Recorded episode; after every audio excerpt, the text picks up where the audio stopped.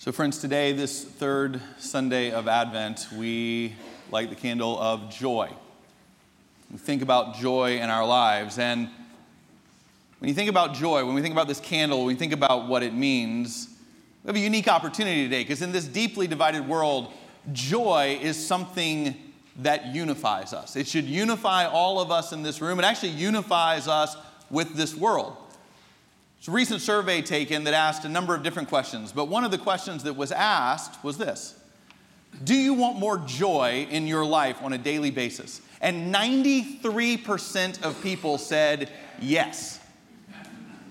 In this polarized world, we should applaud and celebrate when 93% of people can agree on anything right now. But 93% of people were unified around the idea that they weren't more joy. And I honestly feel like we should be praying for the 7%.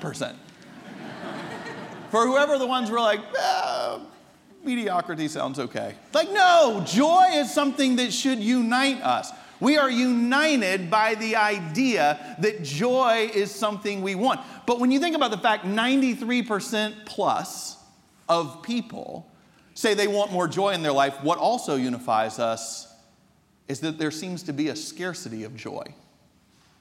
Because if 93% of us want more of it, it means that we don't feel like we have enough on a daily basis. There's a gap between what we want and what we have and what we experience in joy. And as Christians, that should give us pause because over and over again in the Bible, the scriptures describe that we are to be people who are marked by joy. The Apostle Paul talks about the fact that in the, in the fruits of the Spirit, that joy is something that we should be seen as unique with. That people around us in Austin, Texas, or wherever we are, should be looking at us as people who have an unusual amount of joy in our life. And yet, most of us feel this gap between what we would love to have of a daily life that is joyful and where we are.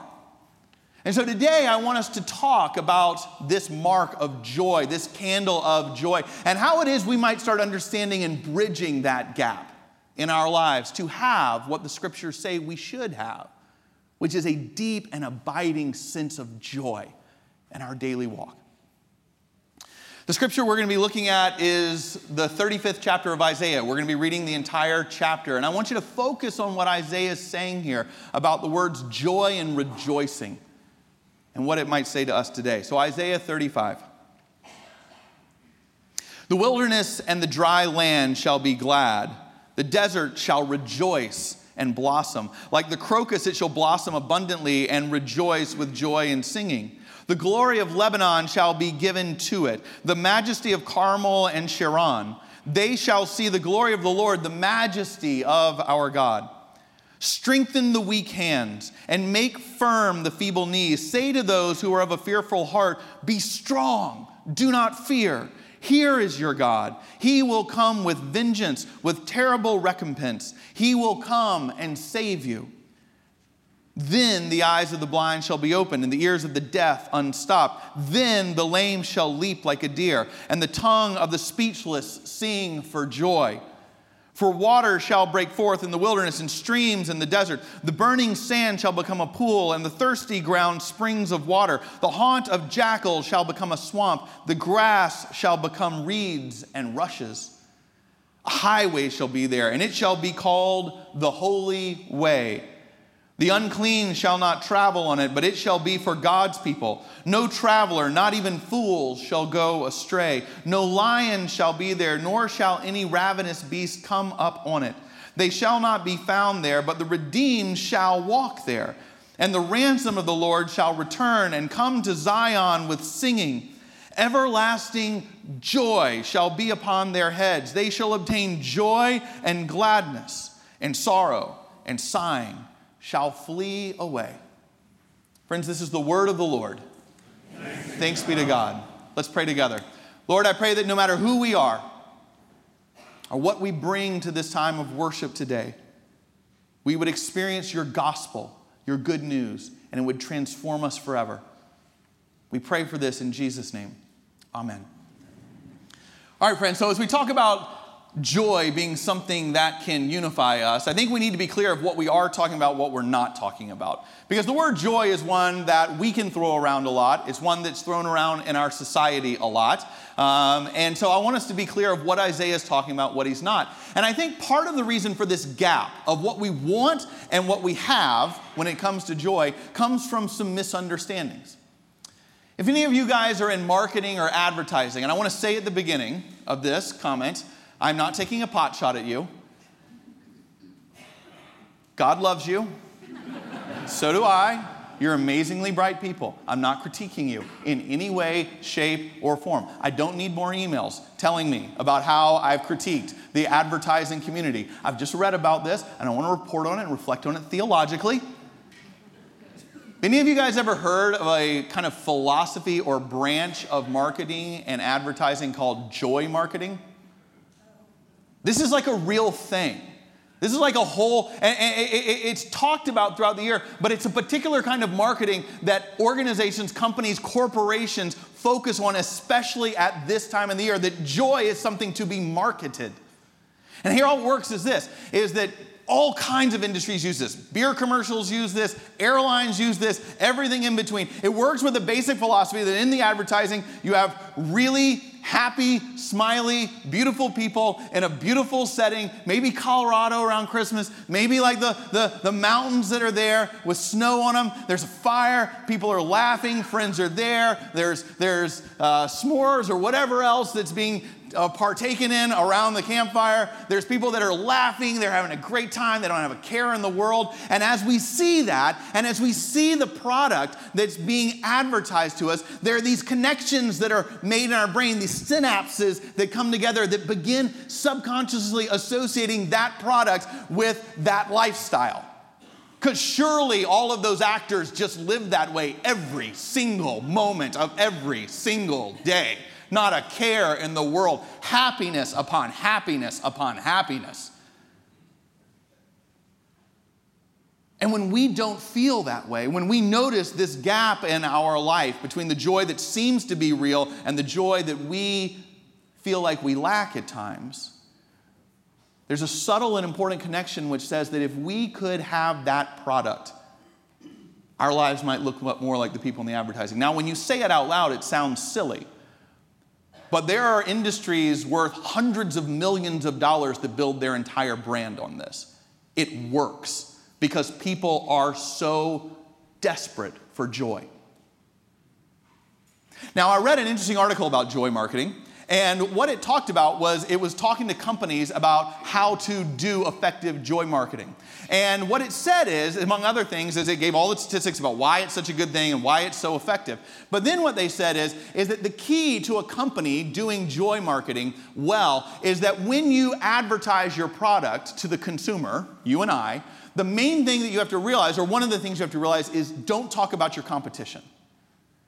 So you know those like car commercials where like we get more to the gallon, miles to the gallon than this car. That's not joy marketing because that makes us, the consumer, think, oh, they're just trying to beat the competition.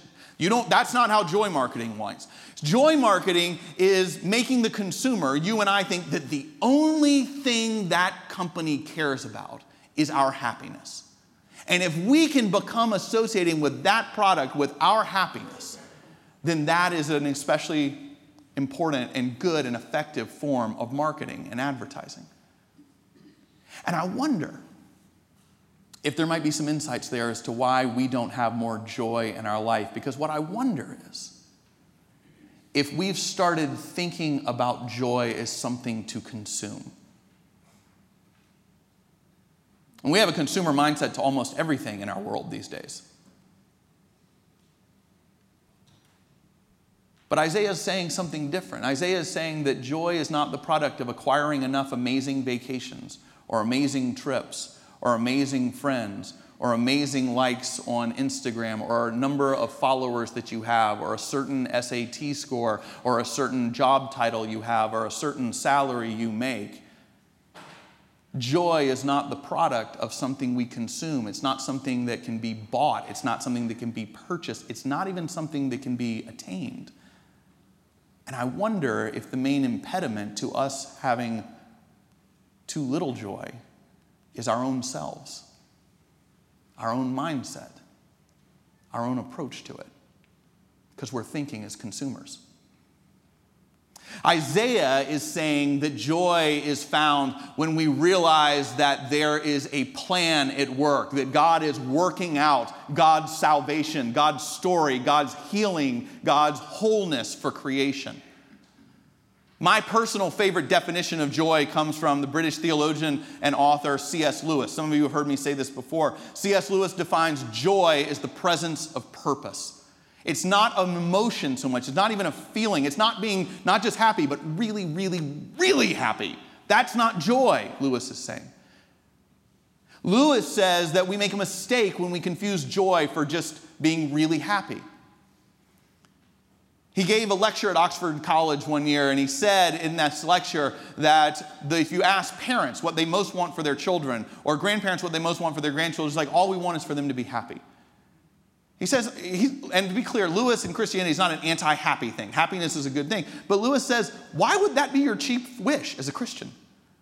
Happiness can only be had when the circumstances of your life are good.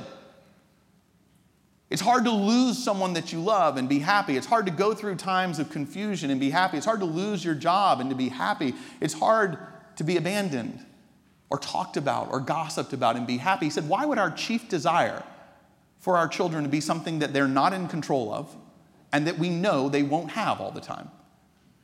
Lewis says that what Christians are called to have is joy. And the way he defines joy is that joy is the presence of purpose. Waking up every day knowing why God has placed us on this earth. That having purpose in our lives can be something that we have even when we're not happy, even when we're suffering, even when times are hard. It helps make sense of this curious passage in Hebrews chapter 12. When Paul writes about Jesus' joy, he says that Jesus experienced the fullness of joy in what God was doing and working out God's plan for the world through the cross. The cross, Paul associates with joy for Jesus. This instrument of death, this instrument of torture, Jesus was not on the cross happy. He wasn't really, really happy, but Paul says he did have joy because he was a part of what God was doing in this world. And I think this idea that purpose is ultimately what Isaiah is encouraging us in today. Isaiah is saying that the way you have joy is to understand that suffering is a part of life. That there are times where we go through desert periods, wilderness periods, where we are parched, where we are dry, where we are searching, where we are hurting, where we are lonely,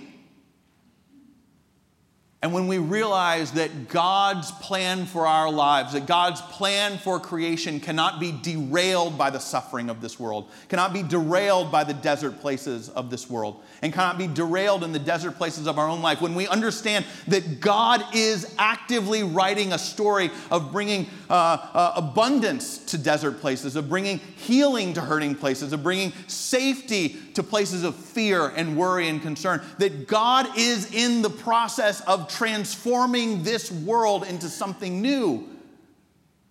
That that, being a part of that process, that that is joy. God has a purpose for your life. God has a purpose for this world. And being in that story, as one theologian says, being a co-laborer with God in what God is doing, that that is how we have joy. Not by consuming it ourselves, by fixating on our plans and our goals, but by fixating ourselves on being a part of what God is doing in the world.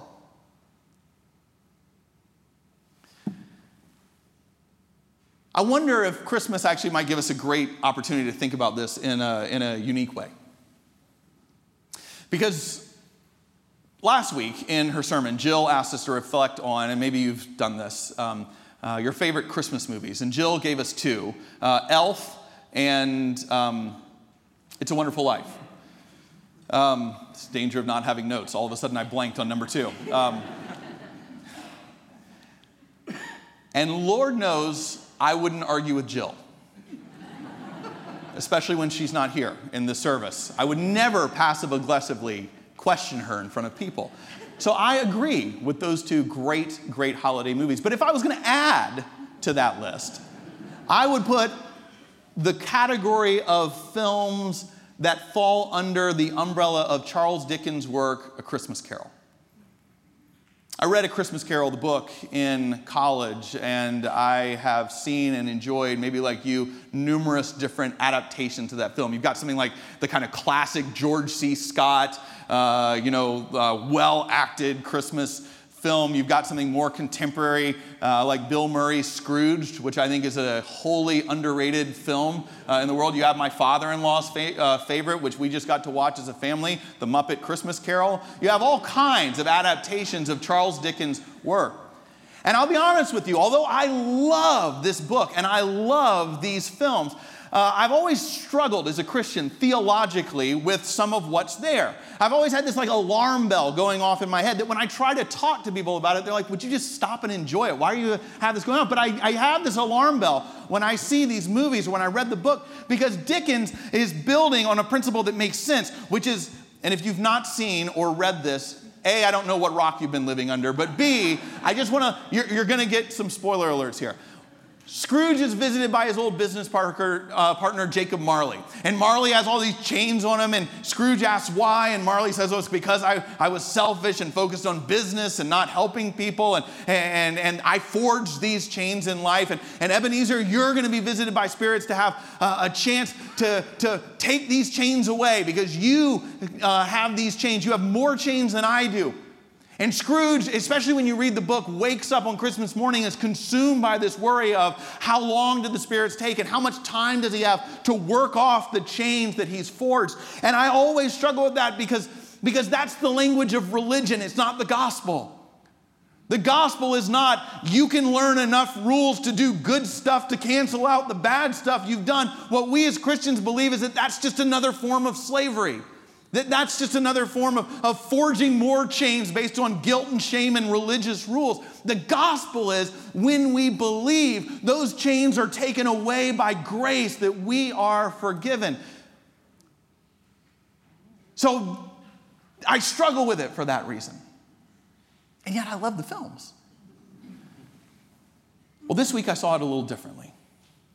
This week, our family has a tradition of going downtown here in Austin to the Zach Theater and seeing the musical adaptation of A Christmas Carol. If any of you have seen it, it's a very creative uh, interpretation of Dickens' uh, book, and, and we love it and we love going.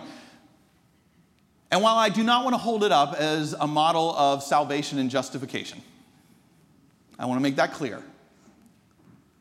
I think it is actually a great representation of what Isaiah is describing as joy. Because think about what happens in Scrooge's life.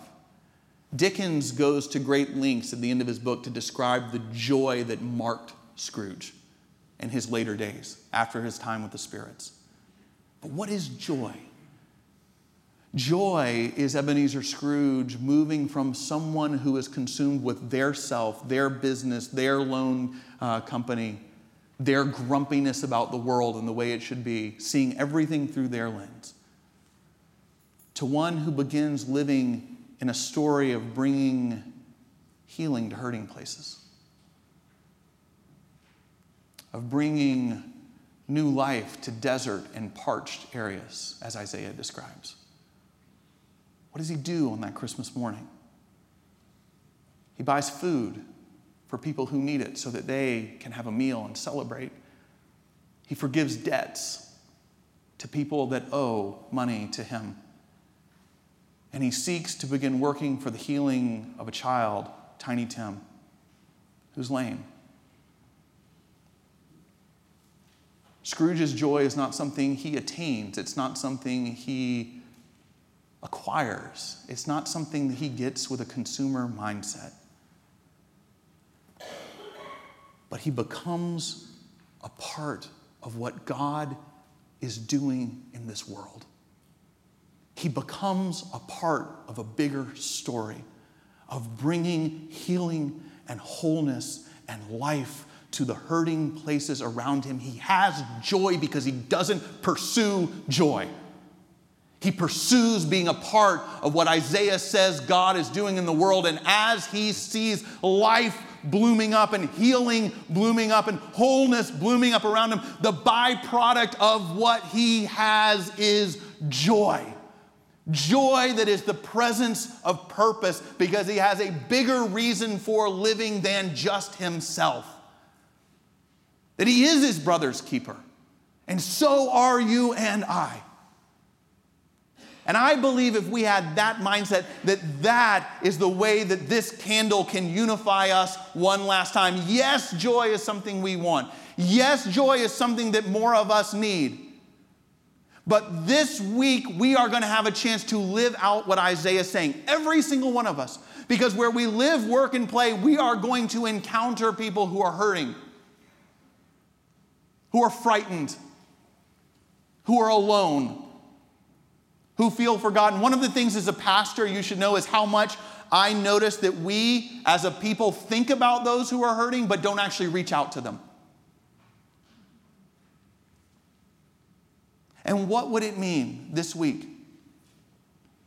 To not just be so focused on our plans, our to do list, our goals, our dreams, our acquiring of what we want, but to be the one in our places of work, to be the one in our neighborhoods who stops, who listens to the pain in people's lives, who picks up the phone and calls, who sends a letter, who takes someone to lunch, who prays with someone, who prays for someone, who seeks to bring about healing in the life of someone who needs it in whatever ways you can. Because that is the story of what God is writing in places of hurting. And to be a part of that healing will bring change to those who are in pain, but to us, it will bring joy. Because we will be a part of something bigger than ourselves. And so may we go forward this day joining God in the amazing work that God is doing in the hurting lives of others. And may your joy be complete as we go. Amen? Amen. Let's pray. Lord, we do pray that you would lead and guide us in what it means to be a part of what you're doing in this world. May your joy be our joy. May your purpose be our purpose. We pray all of this in Jesus' name. Amen.